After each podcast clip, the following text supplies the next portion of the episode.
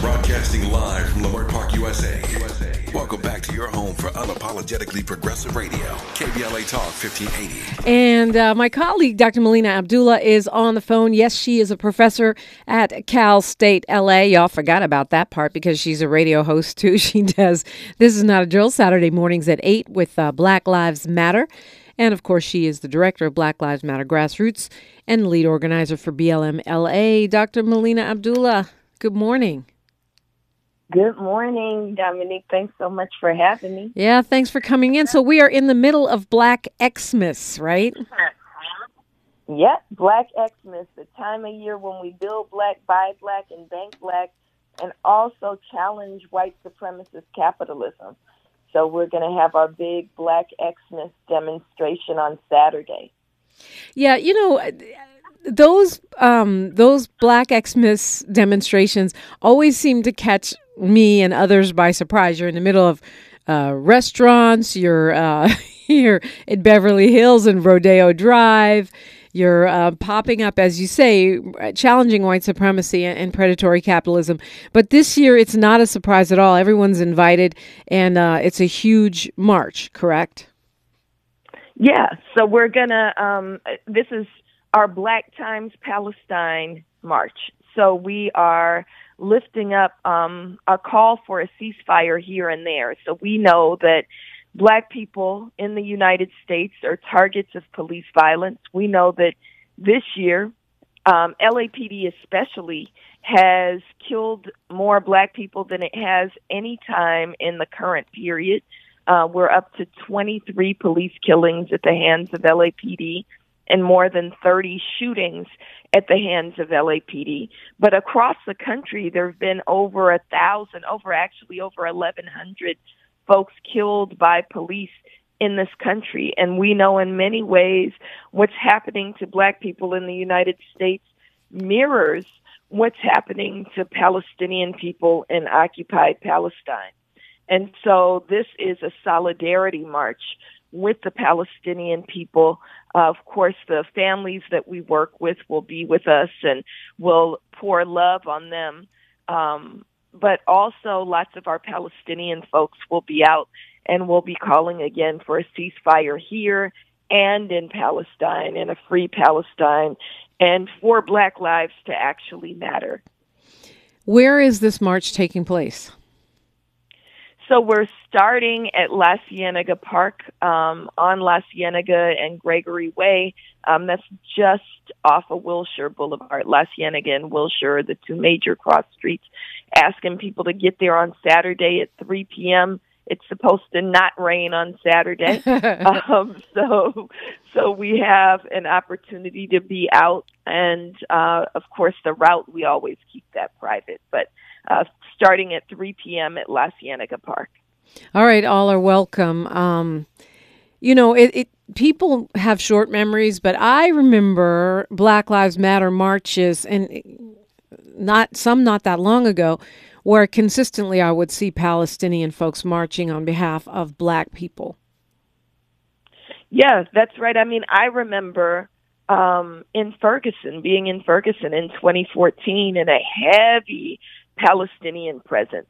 I remember how the Palestinian youth movement showed up for us in the 2020 uprisings. And, you know, for black people, there's a long history of solidarity with Palestine. We can think about Nelson Mandela's words that, you know, black liberation will not be complete until Palestine is free. We can think about the words of James Baldwin and Toni Morrison and Audre Lorde and so many others, Malcolm X and Huey P. Newton, who lifted up these parallels. When we talk about Palestinian people living in open air prisons, we can relate to that. When we talk about the targeting of uh, Palestinian children and um, the way in which black children are targeted here, you know, we relate to that. So a lot of those experiences resonate with us and Palestinians as early as 2014 in the Black Lives Matter movement lifted up that what black people experience here resonates with them in Palestine. And so um, we see parallels in the ways in which um, powerful states target and treat and genocide us. Um, but also we see parallels in the resistance. And um, I think many, many of us, and there was a recent AP article about this, many of us draw inspiration from the ways in which the Palestinian people have refused to submit to the murderous and genocidal practices of Israel. Now, there's uh, there's also a long history of solidarity between uh, black activists and and you know uh, black liberation uh, movements and Jewish uh, progressive Jewish people in this country. And I saw an article, I don't know, about a week ago in the LA Times where it said that the widespread African American support for Palestinian rights is straining that alliance. I know that quiet as it's kept, even a clergy for Black Lives uh, includes rabbis, right? So, do you think that's true? How do you perceive the impact on the solidarity between Jewish, um, progressive, and, and, and black uh, activists under this current strain, global strain of what's happening in Gaza? Well, I mean, I think it's a, been a very difficult, um, especially in the beginning, a very uh, after October seventh, a very difficult conversation to have with a lot of our Jewish folks. Um, but I think that it's recentering us. So Jewish, uh, uh, justice-loving Jewish folks have been really challenging Zionism. If we think about organizations like Jewish Voice for Peace, and if not now, what we've seen happen is a distinction drawn between Judaism and Zionism. So our outrage is over Zionism. Our outrage is over the genocide of the Palestinian people at the hands of murderous Zionist practices. And I think um, what we've seen with the 110 freeway shutdown, with the demonstrations at Hollywood and Highland that um, organizations like Jewish Voice for Peace organized and invited Black Lives Matter into is Jewish folks saying, wait a minute, not in our name, and them kind of drawing a distinction between Jewish folks who are not Zionists, who are anti Zionists, and these practices of Zionism that um, lead to the genocide of Palestinian people. Um, the Black Lives Matter, uh, Black Lives Matter grassroots, um, of course, houses 33 different chapters, and it, you know, people. I don't know if people are are really aware of how much work continues to go on, even though maybe the CNN spotlight has is not shining on the work that you guys are doing anymore. Yeah, I mean, regardless if there's a spotlight or not, we're going to continue to do the work. So there are 33 chapters around the the country um, that are doing phenomenal work, lifting up during the season when we talked about Black Xmas, Build Black, Buy Black, Bank Black. You know what our chapters are doing is also highlighting Black-owned businesses that benefit the Black community. So on BLM grassroots social media and our Black Xmas website, which is blackxmas.org, you know, we lift up black owned businesses all around the country. Um, we're engaging in um, this work, uh, really deep political education work, asking folks to shake off the frenzy of rampant consumerism and say, you know what, um, you don't have to buy, buy, buy. You can also give gifts that are meaningful by investing in black led organizations and donating in the names of your loved ones as their holiday gifts. And so there's work that's happening all around the country. I'm also thinking about the terrible murder of Steve Perkins in Alabama, where a lot of that work, um, and Steve Perkins was a black father who um, was murdered right outside of his home as there was an illegal repossession of his vehicle. You know, a lot of that work is being spearheaded by our Black Lives Matter Birmingham, Alabama chapter. The work of the Goon Squad, which was, um, or the exposure of the Goon Squad in Mississippi, which has been targeting black people for decades. Um, their exposure and the prosecution of those cops who call themselves the Goon Squad, very similar to the LA sheriff's gangs, um, you know, they were prosecuted and, in, you know, they they're sentenced to prison terms. That was the work of Black Lives Matter Grassroots Mississippi. So again, the work is going to go on whether or not we're named in the work, whether or not CNN or MSNBC covers it. We're going to go on because Black people um, need us because we need to be free and we're going to work until we're free, whether or not it's recognized. Dr. Melina Abdullah is on the mic. Uh, you're welcome in 800 920 1580. Continuing the conversation when we come forward exclusively right here, KBLA Talk 1580. She's reclaiming her time on KBLA Talk 1580. More First Things First with Dominique DePrima when we come forward. Your ancestors' favorite radio station, radio station, and your favorite morning show host. Let's get back to Dominique DePrima right now. Right now. Right now, talking with Dr. Melina Abdullah, I have to say it has been an honor uh, working with you. You know, just uh, not just on the radio, but also, um, you know, working a little consulting around the media. Uh, the media efforts, you know, the com side of things, and just the work that I see you doing, and you know, in educating our community. Um, and when I'm saying our community right now, I'm talking about the press um, because it's always, we do our best to be fair and to be, some people would say, unbiased. Um, but a lot of times we're uh, we're being fed such a steady diet of misinformation that we're not even aware uh, uh, of the fact that we might be repeating talking points or um, that we might be taking in information that is just absolutely not true. Yeah, I really appreciate the way in which we've been pulling together um, black media. That's black media, black owned media, as well as um, black journalists who work for mainstream media to make sure that they know that what what we're doing. And we were kind of forced to start doing that because, as you know, the Global Network Foundation, um, the thieves uh, that run the Global Network Foundation stole not only um, the vast majority of our resources, but also stole our social media platforms.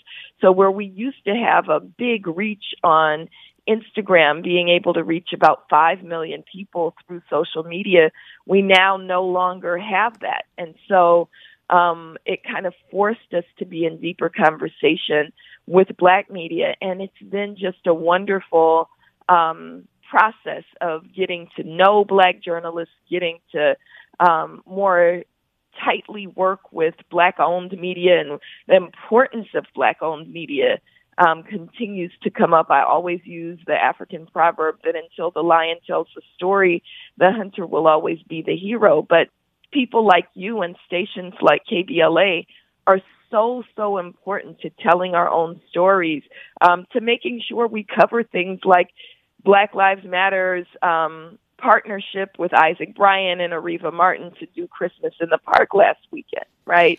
Um, and give away over 10,000 toys. People don't know that that's Black Lives Matter work. Miles was there. Um, Miles, what'd you think? Awesome.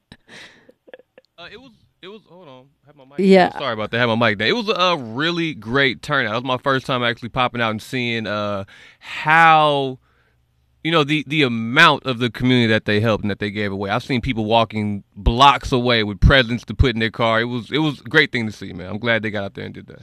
And yeah, I mean, Black Lives Matter actually sat up there and wrapped thousands of presents and Right. helped distribute that, and was you know a partner with uh, the assembly member on that. I think a lot of folks didn't realize it, but uh, it was kind of heartwarming to walk into the Center for Black Power and see all these you know hardcore activists sitting there wrapping stacks and stacks of presents. I love that.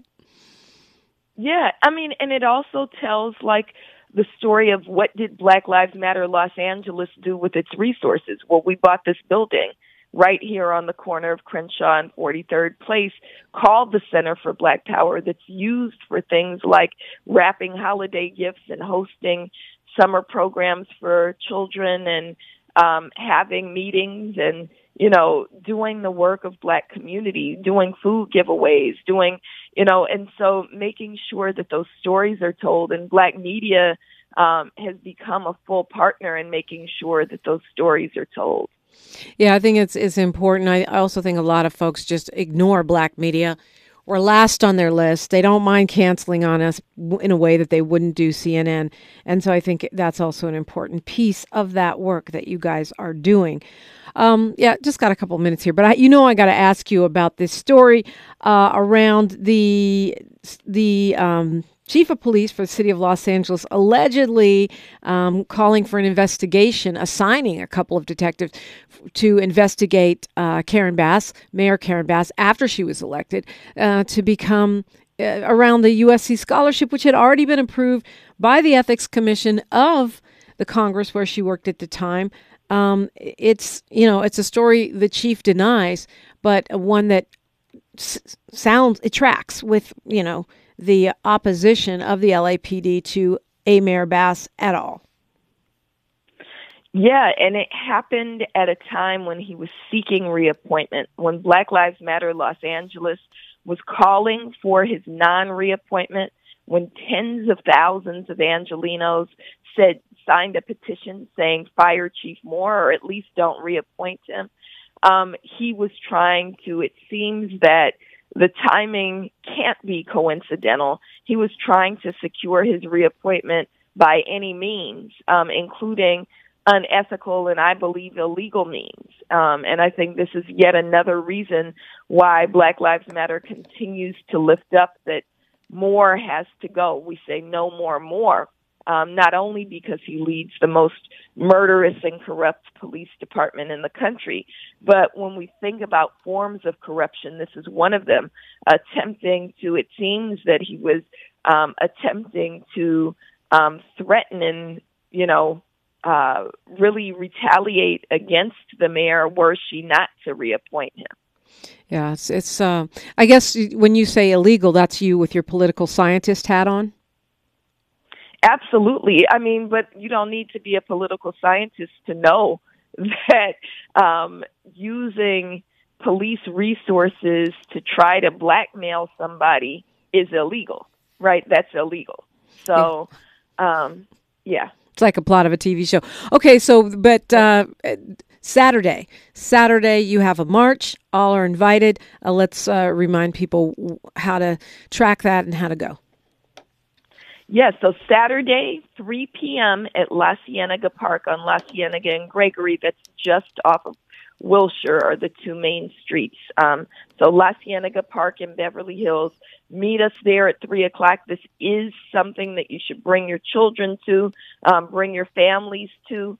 Um, we are saying ceasefire here and there, stop the killing of black people by police, and end the genocide against the Palestinian people, free Palestine.